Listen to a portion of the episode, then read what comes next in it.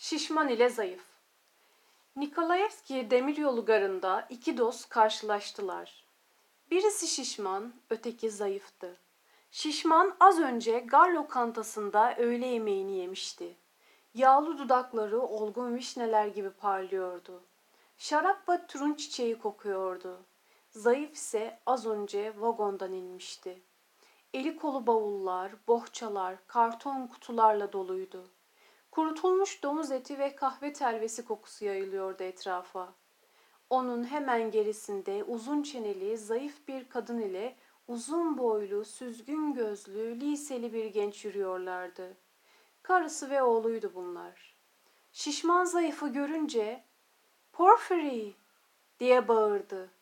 Sensin değil mi? Gözümün nuru. Görüşmeyeli kaç yıl oldu? Zayıf şaşkın halde. Aman ya Rabbi, Mişa, çocukluk arkadaşım. Nereden çıktın sen? İki dost üç kez kucaklaşıp yaşla dolu gözlerle uzun uzun bakıştılar.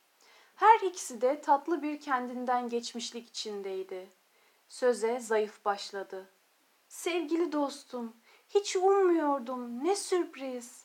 Hele dur sana şöyle güzelce bir bakayım.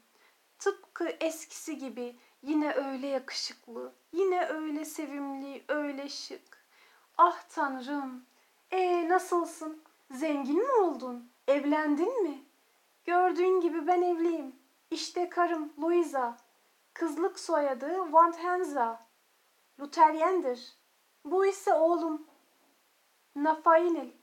Üçüncü sınıf öğrencisi. Nafanya, bu benim çocukluk arkadaşım. Lisede beraber okumuştuk. Nafanail bir an düşündü. Sonra şapkasını çıkardı. Zayıf. Lisede beraber okumuştuk diye devam etti. Hatırlıyor musun? Sana nasıl sataşıyorlardı? Okula ait resmi defteri sigara ile yaktığın için sana Herostrat diye takılıyorlardı. Jurnalciliği sevdiğim için bana da Epialt adını takmışlardı. Ha ha ha. Çocuktuk. Korkma Nafanya. Yaklaşsana ona. Bu ise karım. Kızlık soyadı Van Sehbe. Lüteryan. Nafanail bir an düşündü. Sonra babasının arkasına saklandı. Şişman arkadaşının yüzüne coşkuyla bakarak "Ee, nasıl yaşıyorsun dostum? Nerede çalışıyorsun? Rütben ne?" "Memurum azizim. İki yıldan beri sekizinci dereceden memurum. Ve nişanım var. Maaş kötü. Yerin dibine batsın maaş. Aldırma. Karım müzik dersleri veriyor. Ben de kendime özgü tarzda ağaçtan sigara tabakaları yapıyorum. Harika kutular. Tanesini bir rubleye satıyorum. On tane veya daha fazla alana indirim yapıyorum. Anlıyorsun ya. Şöyle böyle geçinip gidiyoruz. Bakanlıkta çalışıyordum. Şimdi buraya aynı bakanlıkta kısım şefi olarak atandım. Artık burada çalışacağım. Peki ya sen nasılsın? Herhalde artık sivil falan olmuşsundur ha? Şişman. Hayır azizim. Daha çık. Dedi. Gizli müşavirliğe kadar yükseldim. İki yıldızım var. Zayıf ansızın sarardı. Taş kesildi. Peşinden yüzü yaygın bir gülümseyişle tüm yönlere doğru eğik bir hal aldı. Adeta yüzünden ve gözlerinden etrafa kıvılcımlar saçıyordu.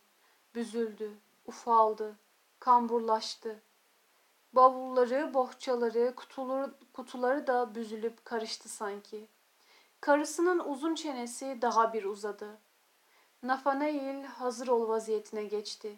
Üzerindeki resmi okul ceketinin tüm düğmelerini ilikledi.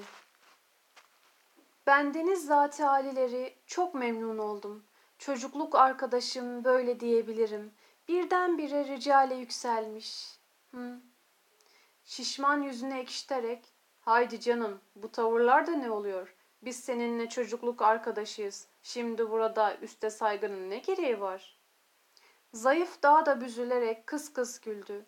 Aman efendimiz, siz ki zati alilerinin lütufkar dikkatleri adeta hayat veren su gibi. İşte zati alileri, bu oğlum Nafanail, karım Louisa, Lüteryan bir çeşit. Şişman bir şeyler söyleyerek karşı çıkmak istedi. Fakat zayıfın yüzünde öyle yoğun bir kulluk ifadesi, öyle bir tatlılık ve aşırı saygının verdiği öyle bir ekşilik vardı ki müsteşarın midesi kalktı.